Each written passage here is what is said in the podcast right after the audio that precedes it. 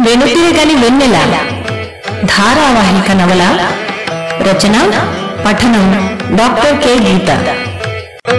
భాగం అరవై ఐదు. జరిగిన కథ అమెరికాలో తన తల్లికి స్నేహితురాలు స్త్రీలకు సహాయం చేసే సంస్థ సహాయను నడిపే ఉదయన్ని కలవటానికి వస్తుంది సమీర. నాలుగు నెలల గర్భవతైన సమీర తనకు విడాకులు తీసుకోవాలనుందని అందుకు దోహదమైన పరిస్థితుల్ని చెబుతుంది. ఉదయన్ని తన్మయ కథ చెప్తాను విన్నాక ఆలోచించుకోమని చెప్తుంది సమీరతో. చుట్టాల పెళ్ళిలో కలుసుకున్న తన్మయి శేఖర్లకు పెద్దవాళ్ళ అనుమతితో పెళ్ళి జరుగుతుంది. పెళ్ళైన మరుక్షణం నుంచే శేఖర్ అసలు స్వరూపం బయటపడుతుంది. మొదటి సంవత్సరంలోనే అబ్బాయి పుడతాడు. శేఖర్తో ఒక పక్క కష్టాలు పడుతూనే తన్మయి యూనివర్సిటీలో ఎంఏ పాస్ అయ్యి పిహెచ్డీలో జాయిన్ అవుతుంది. శేఖర్తో ఎన్నో రోజులు పోరాడి చివరికి తన్మయి విడిపోతుంది. హైదరాబాద్కు దగ్గరలో తన్మయికి లెక్చరర్గా ఉద్యోగం వస్తుంది. చిన్ననాటి స్నేహితుడు ప్రభుతో మళ్ళీ పెళ్ళి జరుగుతుంది. ప్రభుతో పాటు అతని కుటుంబం కూడా వచ్చి చేరి హింస మొదలవుతుంది. సాయంత్రం కాలేజీ నుంచి వస్తూ దారిలో బాబుని పికప్ చేసుకోవడానికి ట్యూషన్ దగ్గరికి వెళ్ళింది తన్మయి. స్కూలు కాగానే ఆటో సరాసరి ఇక్కడే దించేస్తుంది బాబుని. ఇక్కడే హోంవర్కులు పూర్తి చేసుకుని చదువుకుంటూ ఉంటాడు. ఆ ట్యూషన్ టీచరే పిల్లాడికి కాసిన్ని పాలు కల్పించేలా మాట్లాడింది తన్మయి. అందుకుగాను విడిగా డబ్బులు కట్టసాగింది. పొద్దున్ననగా తన్మయి కాలేజీకెళ్ళి సాయంత్రం వచ్చే వరకు పాపని నాగ సాయంతో ఇంట్లో వాళ్ళంతా బానే చూసుకోసాగారు. ప్రభు అక్క మనవరాలు బుజ్జిని కూడా దగ్గర్లోని స్కూల్లో వేశారు. ఆ పాప తల్లి రాణిని దగ్గర్లోని కుట్టుమిషను ట్రైనింగ్ సెంటర్లో జాయిన్ చేసింది తన్మయి. ఆ అమ్మాయి వచ్చేటప్పుడు స్కూల్ నుంచి వాళ్ళ పాపను తీసుకొచ్చుకుంటుంది. ప్రభు అక్క కొడుకు దాసుతో ఓపెన్ యూనివర్సిటీలో బీఏకి కట్టించి ట్యూషన్ పెట్టించింది. ఇక భర్త లేని ప్రభు అక్క మంగ ఎప్పుడు చూసినా హాల్లో టీవీ కతుక్కుపోయి ఉండే తల్లికి తండ్రికి అన్నీ అందిస్తూ చేదోడు వాదోడుగా ఉండి ఇంటిళ్ళపాది పని చక్కబెట్టసాగింది. ఇంటి పనులకి బయట పనులకి నాగా అందరికీ సాయం చేయసాగింది. ఇంటద్దె వెచ్చాలు కరెంటు బిల్లు వంటి ఇంటి ఖర్చులు కాక ఇంతమందికి అన్ని అవసరాలు తీర్చగలిగే రెండు రెక్కలు ప్రభు తను. నెల జీతం ఎప్పుడు వస్తుందా అని ఎదురుచూసినంతసేపు ఉండడం లేదు. బాకీలు తీర్చడానికే సరిపోసాగాయి. మనకి జీతాలు ఎంత వస్తున్నాయో ఎంత ఖర్చవుతుందో వంటి కష్టాలేవి ఇంట్లో ఎవరికీ తెలియనివ్వద్దు అన్నాడు ప్రభు తన్మయితో తన్మయికి ప్రభుని చూస్తే ఒక్కొక్కసారి ఆశ్చర్యం వేస్తుంది అసలు తనకి భవిష్యత్తు గురించిన భయం ఉన్నట్టే కనబడడు. సేవింగ్స్ అంటూ లేకుండా ఏ నెల కానెలే గడుస్తూ ఉన్నా ఖర్చుకు వెనకాడడు. ఇంటిల్లపాదిని తీసుకుని సినిమాకైనా షికారుకైనా వెళ్ళాలి. తను కష్టాలు అనుభవిస్తున్నా తన వాళ్ళకి ఏ కష్టమూ తెలియనివ్వకూడదనుకునే మంచి కొడుకుని కన్నందుకు వాళ్ళు ఎంతో అదృష్టం చేసుకున్నారు. వీళ్ళంతా వచ్చిన దగ్గర్నుంచి తామిద్దరూ తమ అనే పదాలు ప్రభు మర్చిపోయాడు. తన్మయి కూడా మర్చిపోవడానికి ప్రయత్నం చేయసాగింది. కాలేజీ నుంచి వచ్చేటప్పుడు బస్టాండులో అమ్మే జామకాయలు మొక్కజొన్నలు మల్లెపూలు ఏమైనా సరే ఇంట్లో అందరికీ తేవడం మొదలుపెట్టింది. వస్తూనే పాపనెత్తుకుని కిందే కాసేపు కూర్చుని వాళ్ళిచ్చే టీ తాగి వాళ్ళతో పాటు కాసేపు టీవీ చూసి ప్రభులాగే గడపసాగింది. ప్రభు ఆనందానికి అవధులు లేవు. అంతా ప్రశాంతంగా గడుస్తున్న సమయంలో ఆ వారంలో గవర్నమెంటు జీవో ఆరు వందల పది అమల్లోకి వస్తుందన్న వార్త వచ్చింది. దాని ప్రకారం ఆంధ్ర ప్రాంతం నుంచి వచ్చి తెలంగాణ ప్రాంతంలో పనిచేస్తున్న ఉద్యోగులు తిరిగి ఆంధ్ర ప్రాంతానికి వెళ్ళిపోవాలనేది సారాంశం. కాలేజీలో ఆ రోజంతా ఇదే చర్చనీయాంశమైంది. అయితే ప్రాంతీయ నియామక స్థానంలో అర్హులైన స్థానికుల్ని కాదని స్థానికేతరులకు అవకాశం ఇచ్చి ఉంటేనే జీవో వర్తిస్తుందని. లేకపోయినా స్వచ్ఛందంగా వెనక్కి వెళ్ళాలనుకునే వారికి ఖాళీలను బట్టి వారి జిల్లాల్లో కోరుకున్న చోట నియామకం ఇస్తామని అంటున్నారు అన్నాడు సిద్ధార్థ. అంటే నేను మా జిల్లాలో ఖాళీ చూసుకుని వెళ్ళిపోవాల్సిందేనా? అంది దిగులుగా తన్మయి. ఎందుకైనా మంచిది మీ నియామకం కాగితాలు ఒకసారి మళ్ళీ చూడండి. మీ నియామకం వల్ల మరెవరి ఉద్యోగము మీకు ఇవ్వబడలేదన్న స్పష్టత ఉంటే బహుశా మీరిక్కడే ఉండొచ్చు. మా మిస్సెస్కు హైదరాబాద్ సెక్రటేరియట్లో ఉద్యోగం రావడం వల్ల నేను జోనల్ ట్రాన్స్ఫర్ చేయించుకుని వచ్చాను. నిజానికి ఈ జీవో ప్రకారం వెనక్కి వెళ్ళిపోవాల్సి వస్తే మొదట నేనే వెళ్ళాల్సి ఉండొచ్చు అన్నాడు.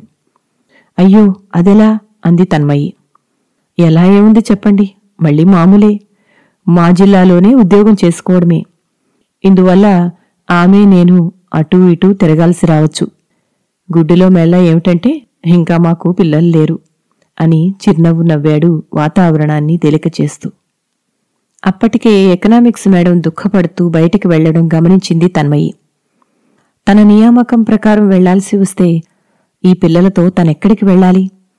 పుట్టిన ఊరికి దగ్గరలో ఉన్న కాలేజీలో జాయిన్ అయ్యి తల్లి దగ్గరే ఉండి రోజూ వెళ్ళొద్దామంటే కుదిరేటు లేదు. అసలే వచ్చే ముందు బాబును చూసుకోవడమే భారమన్నట్టు మాట్లాడింది తల్లి. బాబుని చూడ్డమే కష్టమైతే చంటిపాపను చూసుకోవడం అసాధ్యం. అయినా నాగ ఉంది కాబట్టి ఒప్పుకుంటుందేమో. అప్పుడేదో విసుగులో అలా అని ఉంటుంది. మరోసారి అడిగి చూస్తే పోయేదేముంది? ఒకవేళ తనకి తమ ఊరి దగ్గరలో కాలేజీ దొరకకపోతే తన తర్వాతి ఆప్షన్ విశాఖపట్నమే. కాని తల్లి తన కూడా వస్తేనే తప్ప తనొక్కతి పిల్లలతో సతమతమవ్వడం కోరి కష్టాలు తెచ్చుకోవడమే. నిజానికి విశాఖపట్నంలో ఉండడం వల్ల తన పిహెచ్డి ఒక కొలిక్కి వస్తుంది కూడా. తన చిరకాల కోరిక నెరవేరుతుంది. ఇక ప్రభుకి హైటెక్ సిటీలో ఉద్యోగం కావడం వల్ల తనైతే ఎట్టి పరిస్థితుల్లోనూ తన కూడా ఎక్కడికి రాడు. తమ ఇద్దరి పరిస్థితి మళ్ళీ మొదటికొస్తుంది.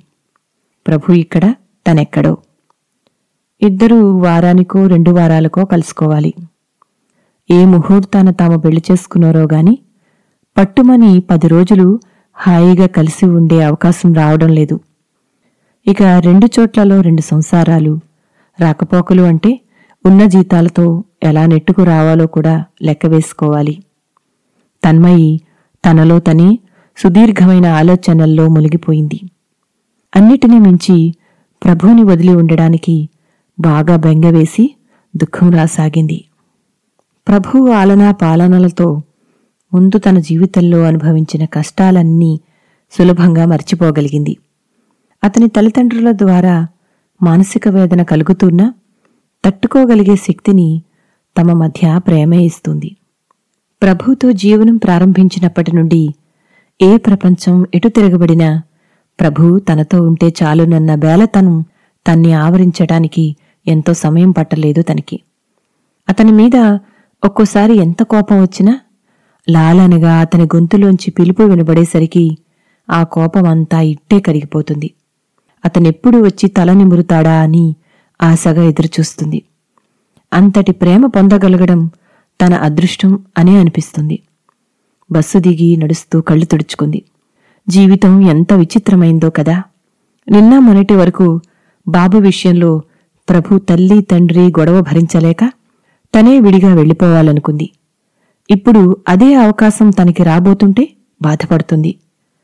షరా మామూలుగా అజ్ఞాతమిత్రుడునే వేడుకుంది.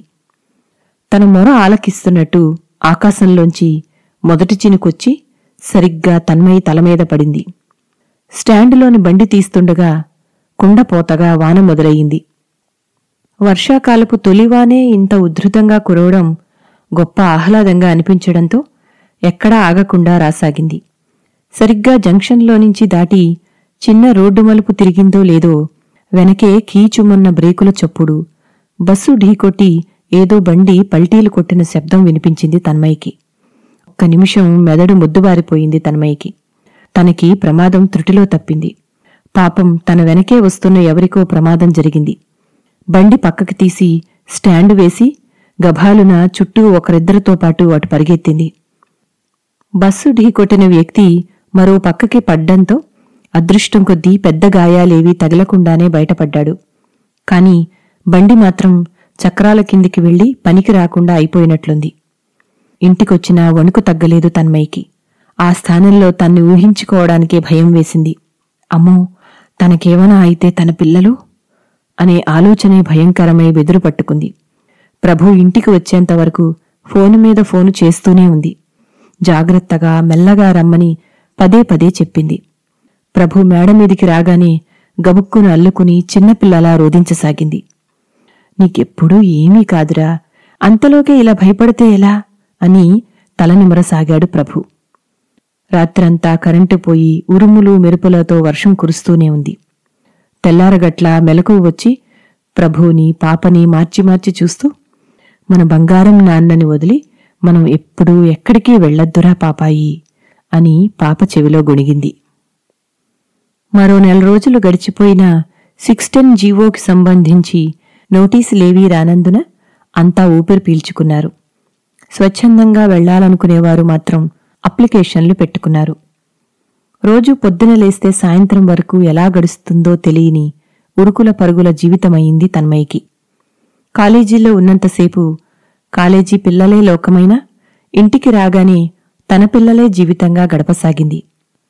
అడపా దడపా ప్రభు తల్లిదండ్రుల అసంతృప్తి ఏదో విధంగా బయటపడుతూ ఉన్నా ప్రభు తన జీతం మొత్తం వాళ్ళ చేతుల్లో పెడుతూ ఉండడం వల్ల ఎక్కడికక్కడ సమాధానపడుతున్నట్టే కనబడసాగారు.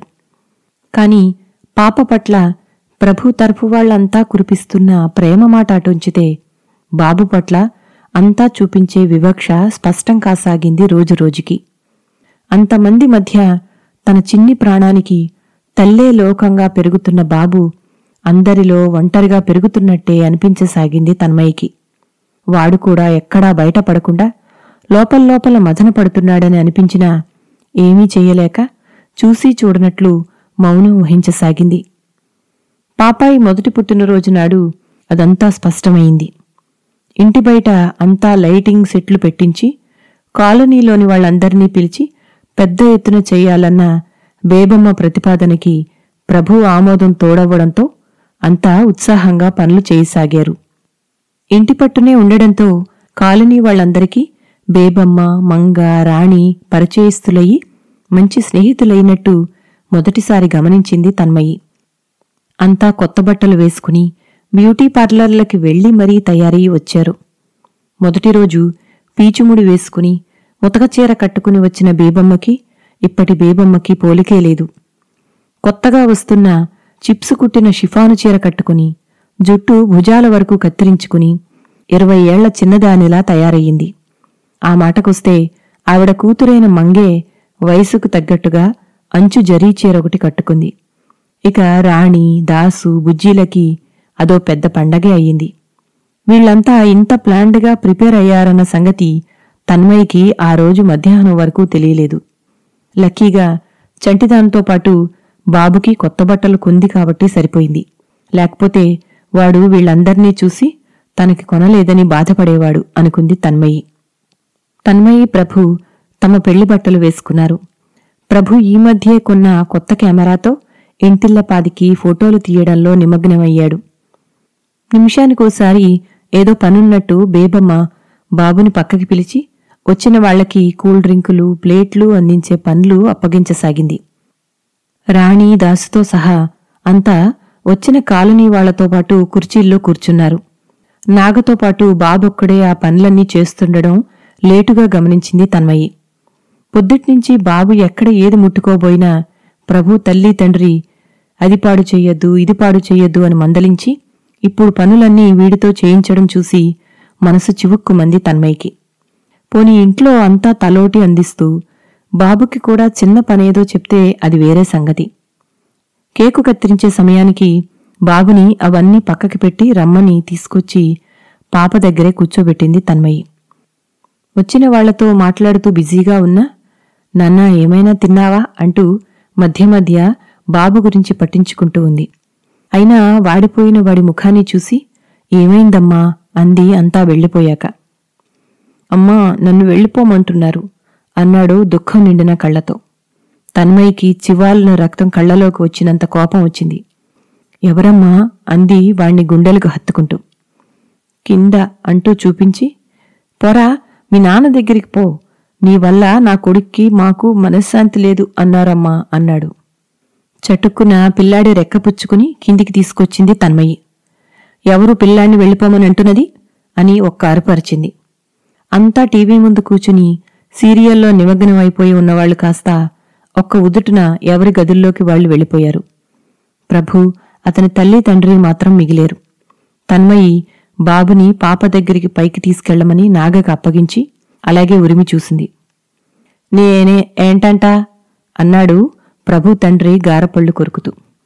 మీకు ఆఖరిసారి చెప్తున్నాను. మరోసారి పిల్లాడితో ఇలాంటి మాటలు మాట్లాడితే ఒప్పుకునేది లేదు అని విసవిస పైకి వచ్చేసింది తన్మయ్య అక్కడే మౌనంగా కూర్చున్న ప్రభు మీద ఇద్దరూ అరవడం వినిపిస్తూనే ఉంది. నా మనవరాలతో సమానంగా కూకోనాకి ఈ పిల్లోడు ఎవడూ అంట. ఏ ఇంట్లో చిన్న పని చేస్తే అరిగిపోతాడాడు.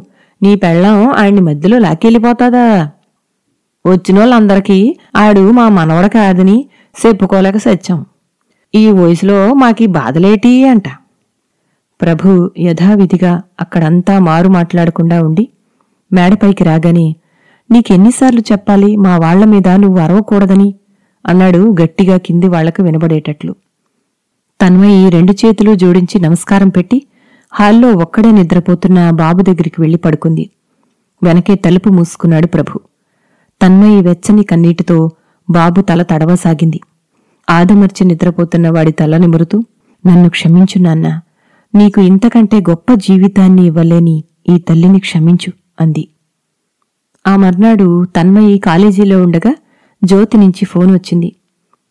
పాపాయి పుట్టినరోజుకి పిలవలేదని బాధపడి ఉంటుందా అని ఆలోచిస్తూ స్టాఫ్ రూంలోంచి బయటకొచ్చింది తన్మయి. అయినా తనకే మర్యాద లేని ఆ ఇంటికి తల్లిని పిలవడం అంత తప్పు పని ఇంకొకటి లేదు. అదే చెబుతామని నిర్ణయించుకుంది. అట్నుంచి జ్యోతి తన్మయ్యి అని గట్టిగా అంది.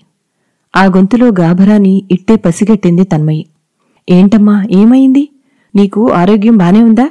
అంది కంగారుగా ఇట్నుంచి. నా ఆరోగ్యం బాగా ఎలా ఉంటుందమ్మా? ఈ ముదన స్టవ్ ఒక పాలపడ్డాక? అంది ఏడుపు గొంతుతో జ్యోతి. పక్కనుంచి దేవి గట్టిగా ఏమ్మా నీ కూతురు మళ్ళీ పెళ్ళి చేసుకుని పిల్లా పాపలతో సంతోషంగా కులుకుతా ఉంటే మేము మా మనవణ్ణి ఎక్కడికెళ్ళి చూసుకోవాలి అంట. మా మనవణ్ణి మాకిచ్చేమను అని అరవసాగింది. ఇదిగో తల్లి ఈవిడికి నువ్వే సమాధానం చెప్పు. మీరందరూ కలిసి నన్ను ఎప్పటికీ ప్రశాంతంగా బతకనివ్వరన్నమాట అని తన్మయితో ఏసడింపుగా అంది జ్యోతి. తన్మయికి అరికాల నుంచి కోపం తలకెక్కింది.